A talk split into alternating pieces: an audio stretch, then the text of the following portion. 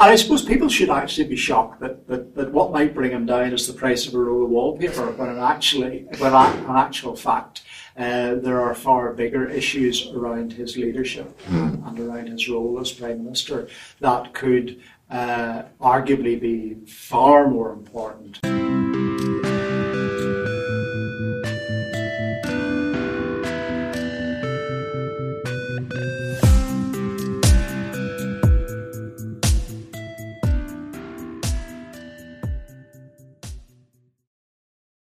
Hi everyone. Before we get started, I have to plug a few quick things. First of all, my book, Brexit The Establishment Civil War, is now available to order. You can read some chapter previews by following the link in the description below. Our sponsors, ExpressVPN, get 35% off 12 months of ExpressVPN and get 25% off podcast hosting with Podium. Finally, if you're watching this on YouTube, please go check out odysee.com instead. We are hosting all our videos there if you're a creator, you can move your videos across with one simple click, and you can earn cryptocurrency simply by watching videos and use it to tip your favorite creators like myself. So please check that all out if you want to support the show. Anyway, here's the podcast. Stewart. Hi. Welcome to the show. Thank you very much. It's very exciting to have you here. You were the first politician to ever follow me on Twitter. Wow. I'll take that as a compliment. Yeah, I mean, I yeah, take that as a compliment. I was pretty pleased when I saw it. I was like, oh, someone, someone actually like someone who's in a position of some power thinks that I'm not insane. So that that was a nice start. so what's going on with Arlene? She has resigned now. What do you think that means for the DUP?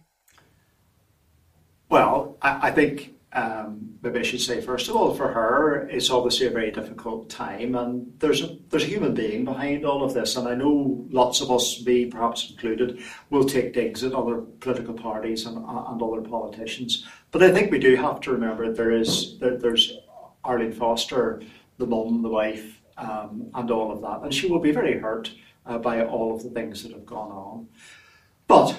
Um, I think it really signals the further decline of the DUP um, because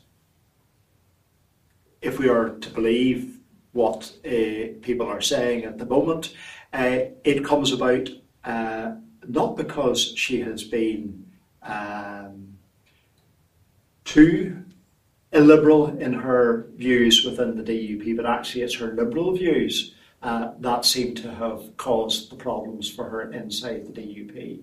Whether it was her abstention on the conversion therapy vote, uh, whether it was her perceived um, soft approach to the Brexit debacle, which her party has landed her in, and indeed arguably she landed herself in.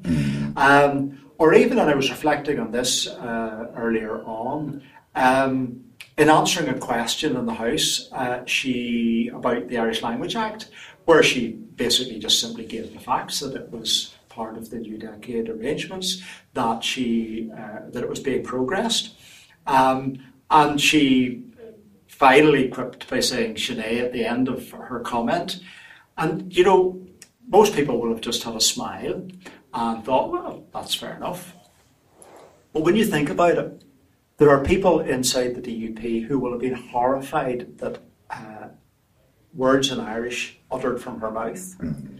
and that unless she'd said "curry my yogurt," uh, she really was damned by certain people in the DUP who would have expected her to follow the Gregory Campbell line rather than the decent line, which she did by just simply uh, saying a couple of words in Irish. Um, so yeah. Um, I think this just is a further indication of the decline of the party. Uh, it's it's circled the wagons around its hardest of lines. Mm. I mean, there was definitely a few people raising the issue on Twitter over the last day or two about what it says about the DUP base when they will, or when they're happy to oust Arlene Foster as leader, uh, being that the straw that broke the camel's back, seemingly, was this abstention on the vote on conversion therapy. And yet they were just sort of okay with the potentially, I think it's half a billion pounds estimated of, of wastage um, on RHI caused through arguably either corruption or incompetence. And that's all right. But this seemingly minuscule cultural issue is is the thing that that drives her out. Do do you think that that points that it's these cultural issues that are most important to the base at this point? For some of them, it is, and I can think of a number of MLAs who cannot see beyond uh, those issues, and any perception of going soft on them uh, will be why she's in the situation that she's in. That and you made reference to the argue, the argument around the competence over RHI and the mess that she got the party into, and that famous admission that she wasn't over the jot and tittle of everything. Mm-hmm. Um, and the same has to be true of the Brexit negotiations as well. That she and Nigel Dodds effectively fronted up for the party with with the with Theresa May and with Boris Johnson. Um, that anybody could have believed uh, that a single word that Boris Johnson made by way of a promise to them was somewhat naive. Mm. Um, their failure to see that Theresa May, probably as a One Nation Tory, did actually have some concern for the interests of Northern Ireland uh, going forward. But the DUP hardliners within the party, predominantly in those circumstances, uh, amongst their group of MPs, uh, just simply were not prepared to do that. Some of them uh, obviously pressed the greed button when it came to the confidence and supply funds. Mm. Uh, others, uh, quite simply, uh, wanted to go for the absolute hardest of hard Brexits. And we saw the sort of company that they were keeping, the Farages and the Banks of this world. Mm-hmm. Yeah, yeah the, the, I'm not sure how they believed they were going to be honest. I, I, I, don't I've never seen any indication from the Boris Johnson administration, even really from Theresa May's administration, that that they were keeping us in their best interest, or well, they were keeping us in their thoughts and, and hoping to make the best of Brexit for Northern Ireland uh, as opposed to needing the votes. I think realistically, many of them would have been very happy with no deal. Mm, I, I, I get the feeling you're probably correct there. I mean, I had I had Julian Jessop on, who's from the IEA, about ooh, three years ago, and he was trying to extol to me the virtues of how wonderful No Deal could be. Um, and I was not convinced. and I read a whole book with someone trying to convince me, and I was not convinced. No, I, I don't think no deal was a convincing situation, but equally well, a no detail deal has been equally problematic for us. Uh, Boris, if, if, if Arlene wasn't over the jot and tittle of RHI, it's quite clear that Boris was not over the jot and of a Brexit deal either. Um, and the reality is that it is a very flawed and very botched deal. I think it's also fair to say that while we have the very acute issues around the protocol for Northern Ireland, they are actually no different from any other communities in the rest of the United Kingdom. You only have to listen to, for example, uh, the fishing community and the way in which they believe they have been completely screwed over uh, by the Conservative Party. Um, you only have to look at what's happening in the road haulage industry. You only have to look at the amount of paperwork that people have to do. And that paperwork just doesn't apply in Northern Ireland. Uh, to get from Calais to Dover is a is a is a similar problem from getting as getting from Stranraer to to Mm. So, uh, speaking of the, the protocol and the, the border issues, does do you, do you think that that's the reason for, for the violence that we saw over the past month or so, um, with you know, people setting fire to buses and bins and throwing petrol bombs at the police? It was all a bit too nineties for, for my taste. But um, do you think do you think the border is the legitimate reason for that happening, or do you think there's something else causing that? I think there's a great deal of frustration in uh, so called loyalist communities uh, that feel that they have been marginalised and left out. But then some of that is understandable. We've had a three year gap in the Assembly. Uh, when during those three years a great deal of work could and should have been done uh, to work and develop um, working class communities, to improve our education system, to improve our health situation. I appreciate we've come through and we didn't know at the beginning of the, the, the mandate of this assembly that we were going to face into a pandemic. Mm. But nevertheless, those three wasted years uh, could have been much more could have been used much more to the benefit of the communities that feel so frustrated today by the protocol. Mm. What specifically do you think could have been done to that that say they had taken these actions over the past three or four years would have led to this many people going out on the street and deciding to protest for for whatever reason. Well, I think people are being used very cynically to, to, to, do this, and there, there, there are a variety of layers to this. There is undoubtedly, there are undoubtedly people who are disturbed and concerned about the Irish Sea border. Um, but those tend to be people who, for example, are not supporters of the Good Friday Agreement either. Um, so this is just a continuation of their protest and opposition to that. Um, there are also very local issues around all of this as well, and you're sitting here in uh, East Antrim, uh, where we have the notorious South East Antrim uh, paramilitary uh, uh, people. Um, and what has been happening has been that young people have drifted away from these paramilitary or criminal gangs. And um, I believe that, that some of what has been going on has been uh, criminal gang leaders have been recruiting young people into um, the type of, of, drug dealing and money lending uh, activities that, that they that they that where they, their source of income happens to be, and you just take um, some of those young people who unfortunately got caught up in the rioting or petrol bombing or whatever they were criminality that they were doing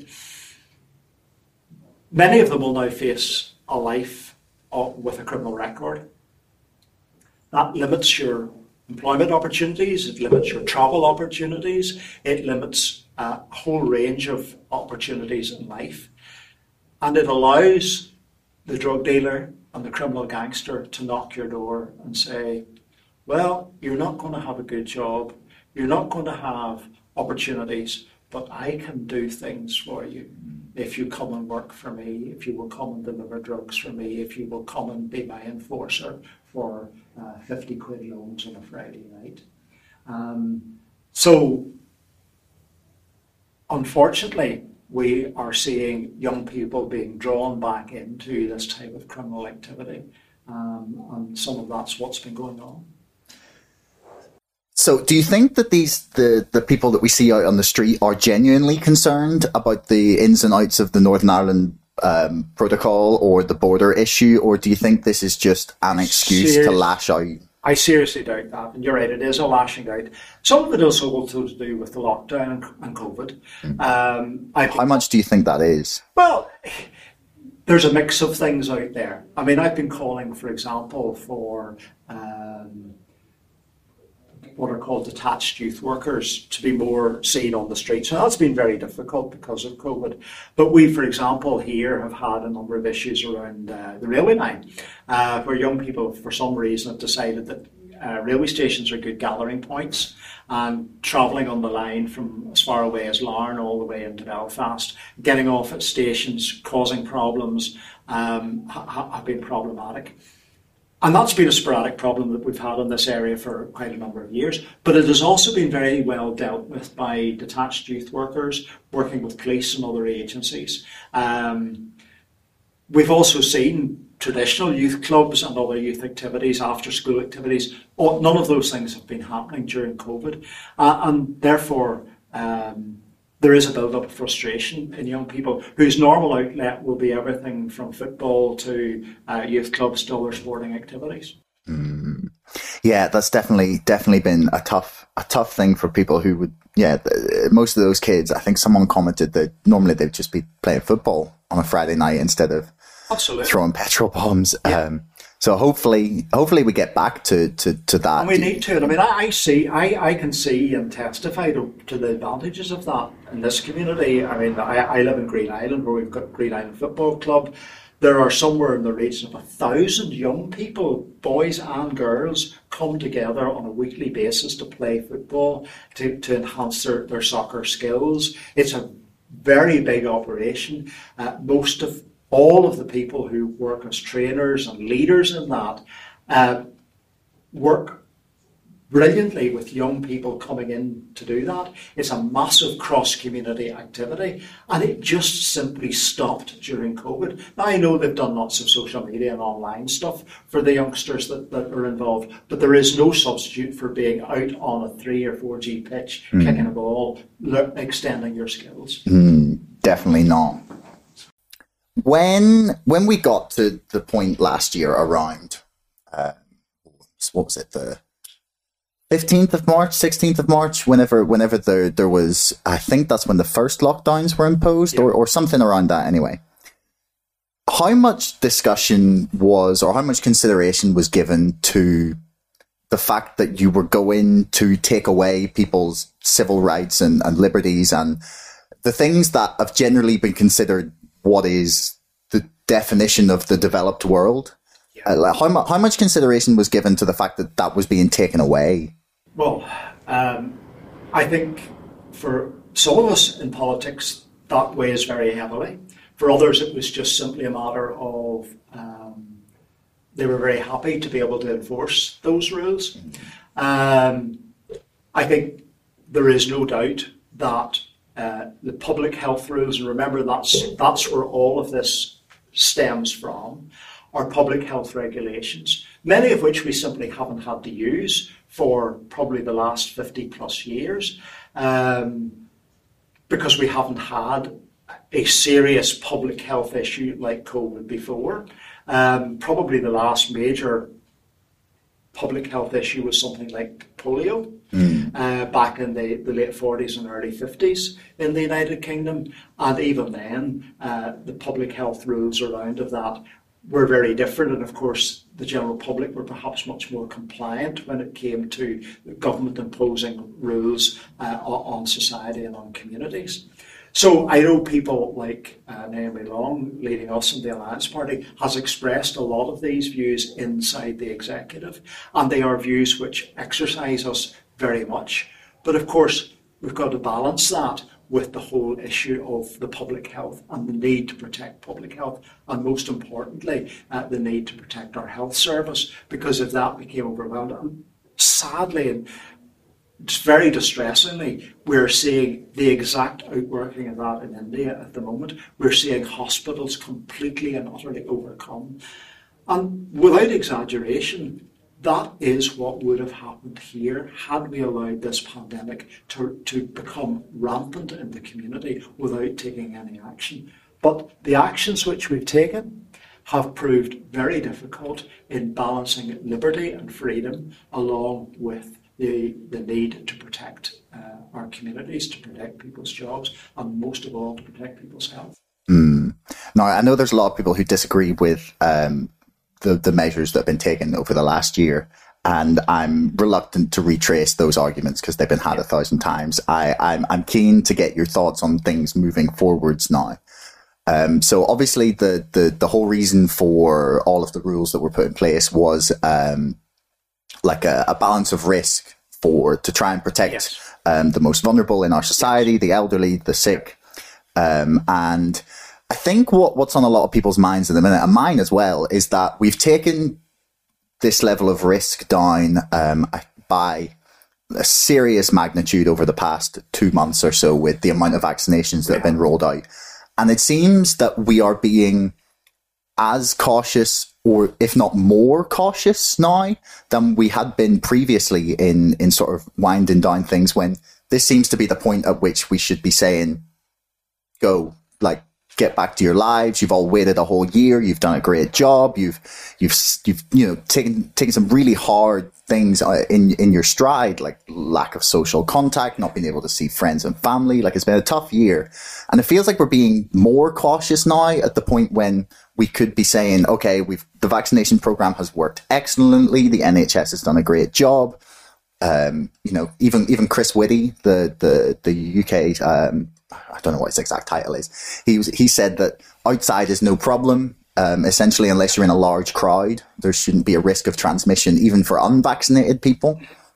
So why are we now seeing, for example, in Belfast, places like the Sunflower or the Dirty Onion, who have taken on new staff, who have um, bought stock, brought people in to clean up, and now two days before they're meant to open are being told that it's not up to scratch. That okay. yeah, that kind of feels like it's. And of course, these are public health um, regulations. These are emergency public health regulations mm. that are being used in these circumstances, and that that does cause me an element of unease. Mm. I'll be absolutely uh, frank about that.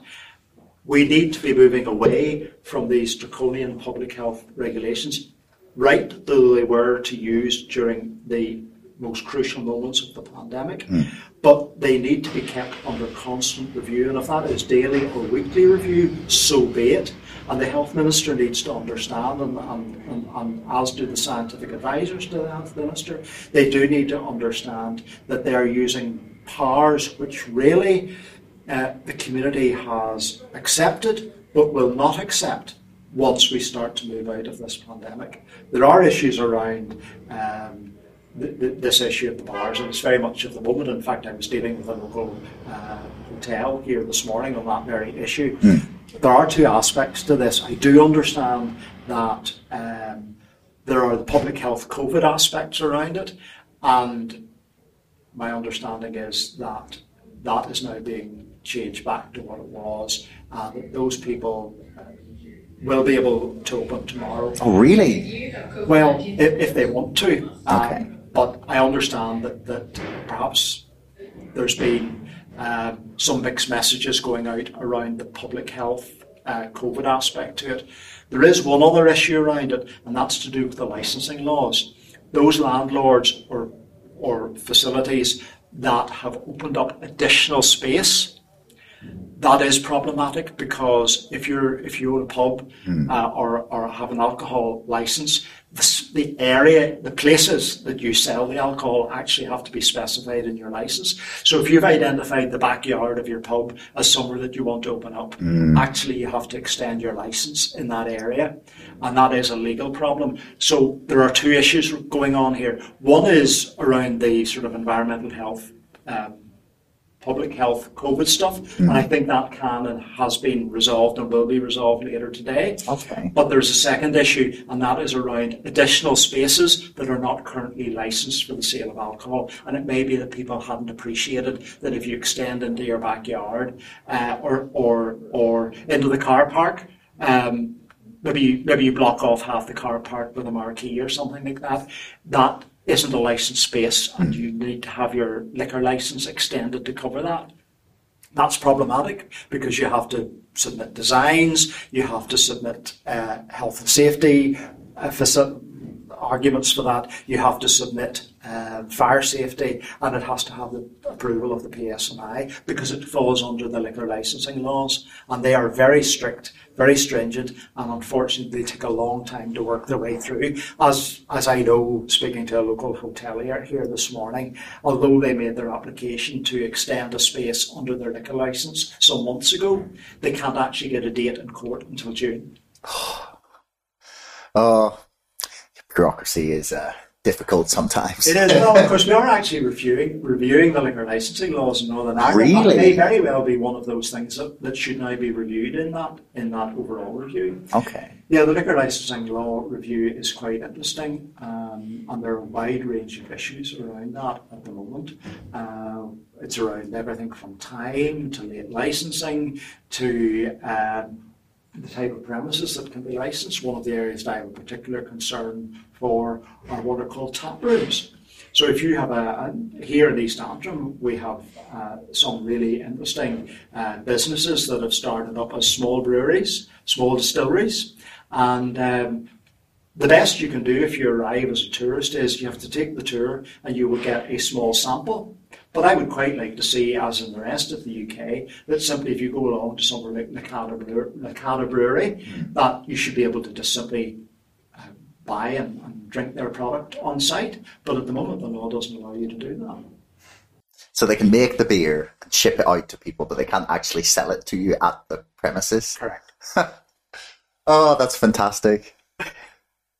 Yeah, yeah. Sometimes the way laws get built up is uh, it's frustrating. I guess that's that's something that that people are, especially young people, uh, from from my perspective, is that a lot of the things that seem to us to be just why is it like that or why can't we change that and the the, the way that the assembly functions seems to be antithetical to progress in, in, in many ways. Do you, do you see any serious reform happening of the of the, the government structures there?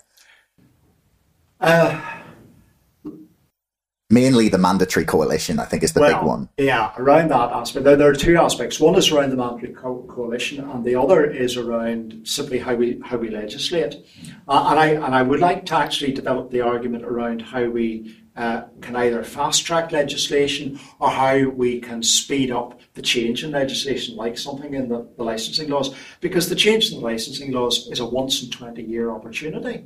And it may be, you know, and if we don't get it right now, the likes of Lacada or other uh, home breweries or distilleries could be locked out of the ability to expand and grow their business mm. for the next 20 odd years. But going back to, to uh, the, the, the arrangements within the Assembly. Uh, for us in the Alliance Party, one of the key areas, of course, is around designation and the fact that we don't count. My vote doesn't count in a cross community vote mm. inside the Assembly. And um, uh, currently, uh, for example, we could not hold the office of first or deputy first minister within an assembly because there's really no there's a sectarian carve that can only go to a unionist or nationalist politician. Yeah, right. Actually, that that that's shocking. It is shocking. Has no one considered that? Especially now that Alliance or the last poll had you only one point behind the DUP. That could like a good pro- swing in the next election. A, there's a serious and real prospect of us uh, moving towards one or other of those two key offices within an executive. Uh, but at the moment, it would require a, a legislation change. It would require primary legislation, and that can only happen at Westminster. So wait, hang on. That has to happen at Westminster. Yeah. So Northern the Northern, Northern Ireland Act, are the Northern not Ireland Act would require an amendment. Right. So I hadn't even considered this as a possibility. So we would require some action. Would would it require like an act of parliament like amendment or could, would it could it be done through like some sort of like secondary legislation or? secondary legislation. It would have to be led by the secretary of state and obviously the prime minister would have to be involved and it would have to be fast tracked through westminster because we could be sitting in a situation where we where the alliance party could be sitting with the votes and the members of the assembly but the inability to fill that office or one of those offices. Have you spoken to the secretary of state for northern ireland on this or one of the previous? years. Okay yeah, that doesn't surprise me. I think they're they're trying to plug a few gaps at the minute. the amount of uh, the amount of corruption stories that have come out in the last week are even shocking, given that I believe Boris Johnson to be the most corrupt man to ever hold the office of prime minister. Um, it's you could say, yeah. I mean, I will. Like, I think I could prove it. if you give me a bit of paper in 20 minutes.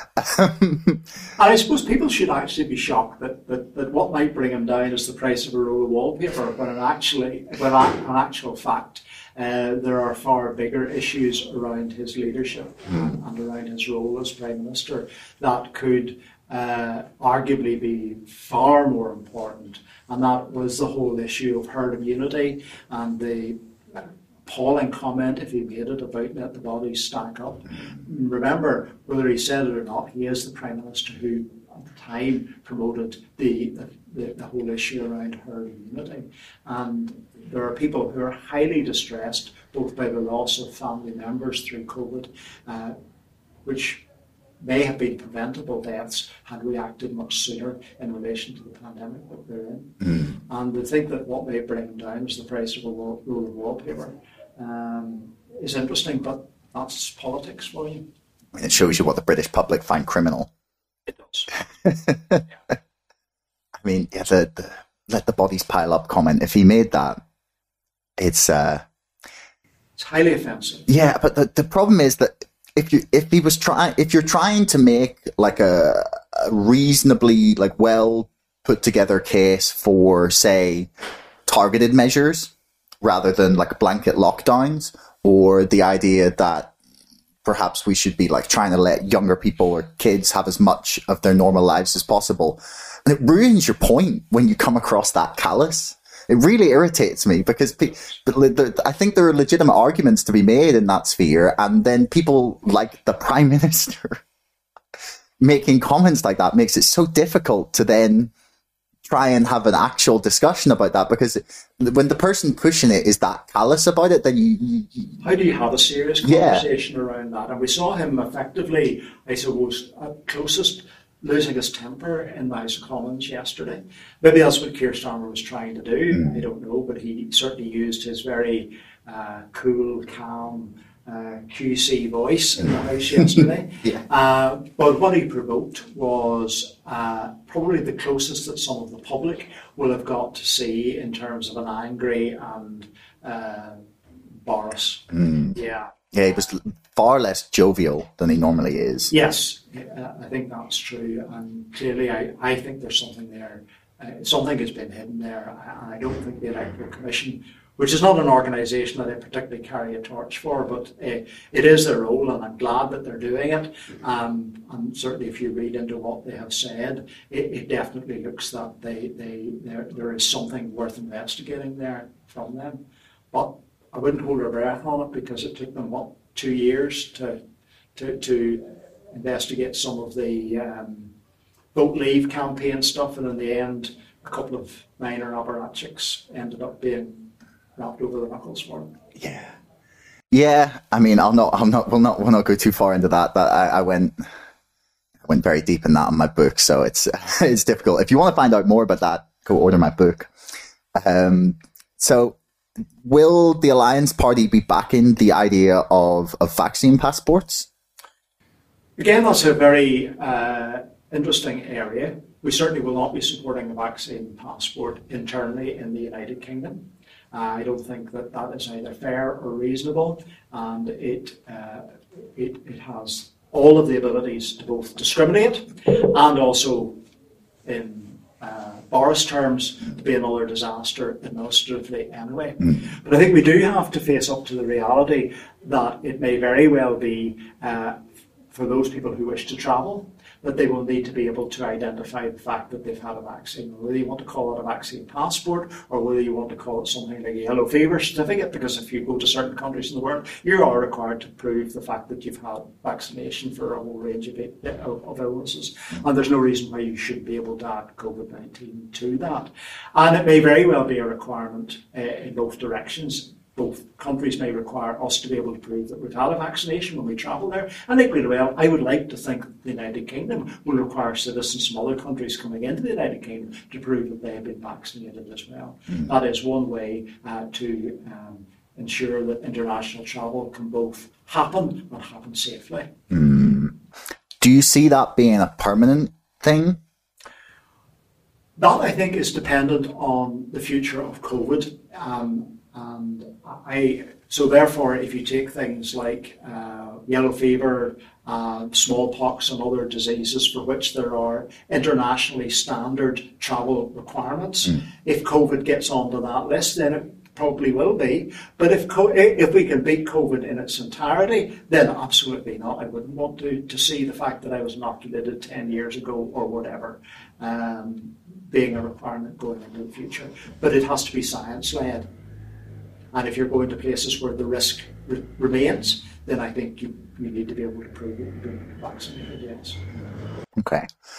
So I um, have been doing quite a lot of research at the minute into um, decentralized finance and Bitcoin, cryptocurrency, and whatnot um, because I find it very interesting. Um, because I have a lot of time on my hands. Um, because Dogecoin made me two hundred pounds out of nowhere. And um, then, uh, upon doing some research, I came across the, the, this proposal from I think two or three years ago for Belfast to have their Belfast coin.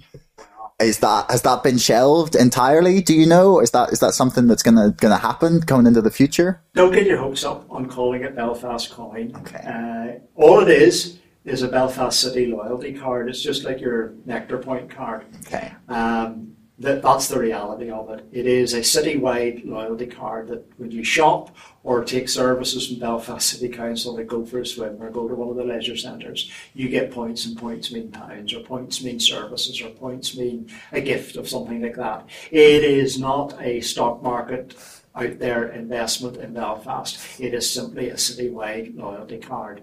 Uh, it sounds very grand as the but the reality is it is just a loyalty card. That's not to suggest that it doesn't have its advantages. Um, and for example, here in East Antrim, we've seen a very much smaller version of that in terms of recycling. Again, an area which I'm both passionate about and an area which I think is very important. So if you go a few miles up the road to Whitehead and you take your plastic bottles or your glass bottles uh, either back to a shop or ultimately to a recycling machine and you put those in and you put your card in, you will get some money uh, based on your ability to recycle those.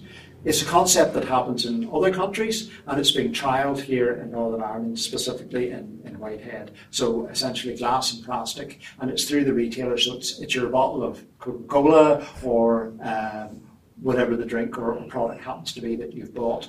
Um, that when you recycle it, you'll get a, you'll get deposit or, or, or some of money back in relation to it. So it requires shops to be able to do that, but electronics now nowadays make that very simple through the barcode system, and um, you, you collect your points when you when you responsibly recycle. Mm. That's cool that we're going to have that here, or we have had that already. We have it in an experimental form in Whitehead. So if you go down to Whitehead now and buy a bottle of a drink, a fizzy drink, uh, you will pay a deposit on the bottle, and you put it in the machine. Uh, when you've finished it, you'll get your deposit credited back onto your card. Oh, that's nice. I mean, they have the same thing in, in Austria where I lived for a little while. Um, with like cases of beer. Yes. So you bring back the whole case and you get like five euros back on the price of the beer. It's fantastic. Yeah. You know, contributes to the next one. Yeah. next one seems much cheaper then, you know. Yeah. so yeah, uh, I mean, I think those sort of things or those sort of schemes are very good, and I'm, I'm, I'm very proud of the fact that Whitehead was chosen to do that. Mm center of the universe, I've heard. Absolutely. so, what do you see the outlook for the, the future of the Northern Irish economy over the next um, six months, 12 months, two years? Uh, we've had, yeah, a lot of impact from uh, from COVID. We have to see how the hospitality, tourism, the high street all recover. Uh, how do you see that that playing and and how do you see Brexit impacting said recovery? Well, these are very important questions uh, for the future, not only of the businesses that you've talked about, but also for, for Northern Ireland going forward. Um, COVID has brought about very drastic changes on the high street, with shops here closed for months on end, businesses curtailed, a massive change in business, a move to online shopping, um, click and collect services. Um, all of that has been have been massive changes for the public to take in, some of which the public have embraced, some of which the public can't embrace because they, they're not online, they don't have laptops, they don't have smartphones, and they don't have the ability or the skills to be able to manipulate their way through uh, online shopping or um, click and collect type services. So there will always be a need for uh, direct the direct ability to do your shopping, whatever that happens to be. Mm. So there are lots of changes out there and incredible opportunities, of course, as well. And we should see our high streets perhaps transformed as a result of where we go after uh, the, the, COVID pandemic. Um, we have seen and will see incredible changes in terms of our broader economy as a result of Brexit. And I, I genuinely believe that uh, the protocol has advantages because we're sitting here still with all of those rights that we have within the EU. Now, I decry the fact that I can't have any influence over the laws and rules of the EU. I want to be, I want, I wanted us to remain. I make no bones about that. But I am pleased that from a business perspective, we remain inside the EU. And we also have the advantages of being able to trade inside the United Kingdom as well we need to work our way through the problems of that. And there are solutions to it. I know, for example, people like Stephen Farry has been working very hard on things like what they call the, the there's a Swiss model where effectively as a, a the, if the United Kingdom were to agree to follow those trading rules with the EU, then there would be no, uh, the protocol barrier simply wouldn't exist for us. Uh, those are problems which the UK government are going to have to resolve. Um, and there doesn't seem to be much appetite for that. But Northern Ireland is in a, a, unique situation, and we should be doing everything possible to encourage businesses, both in the UK and in Europe, to use Northern Ireland as a place and a point of entry for both the United Kingdom market and to be able to trade from the island of Ireland uh, right across uh, the whole of the European Union. Um, the downside of that is the attitude of currently the largest party, the DUP. Uh, they have done everything possible to make the protocol or to persuade people that the protocol is bad. Mm. I don't see the protocol as being bad. I see it as being a barrier at the moment, but it's a barrier which, if we worked on, has incredible potential and opportunity for us. Mm.